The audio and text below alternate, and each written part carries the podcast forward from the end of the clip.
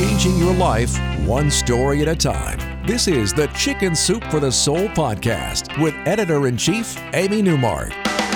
Hey, it's Amy Newmark with a little Chicken Soup for the Soul inspiration. And today I'm sharing two more stories from our latest book, Chicken Soup for the Soul Be You. This is a collection of stories about female empowerment, self discovery, self esteem, and self care. And that self care is so important. It doesn't take much to give yourself a little break, some self care. And today we're talking about going on excursions or even vacations all by yourself with no one to answer to. In our first story, which is called Guilt Free Mom, Molly England tells us about what she calls a momentous day, a day she did something for herself, a big thing.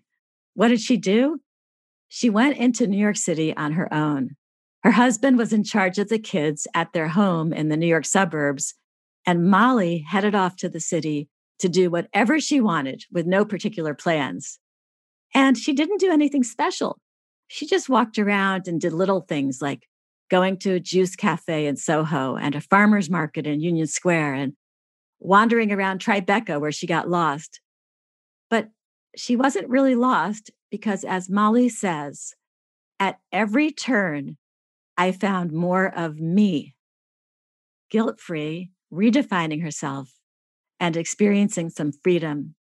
So we started Molly's story with a quote from the author Emily Maroutian, who said, if you want to have enough to give to others, you will need to take care of yourself first. A tree that refuses water and sunlight for itself can't bear fruit for others.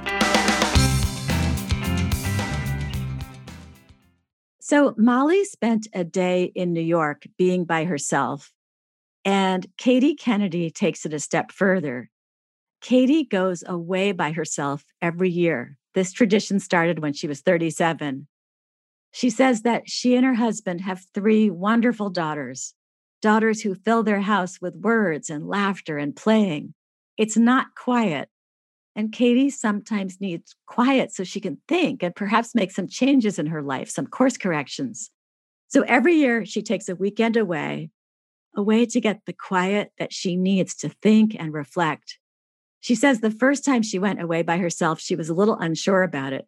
She didn't even know what to order for dinner because she was so accustomed to ordering something that the kids would like. She says, When I put distance between the daily noise and myself, I became aware of my current state. Somewhere along the journey of life, I had lost my sense of self. If I couldn't figure out what to eat, how could I make more important decisions in life?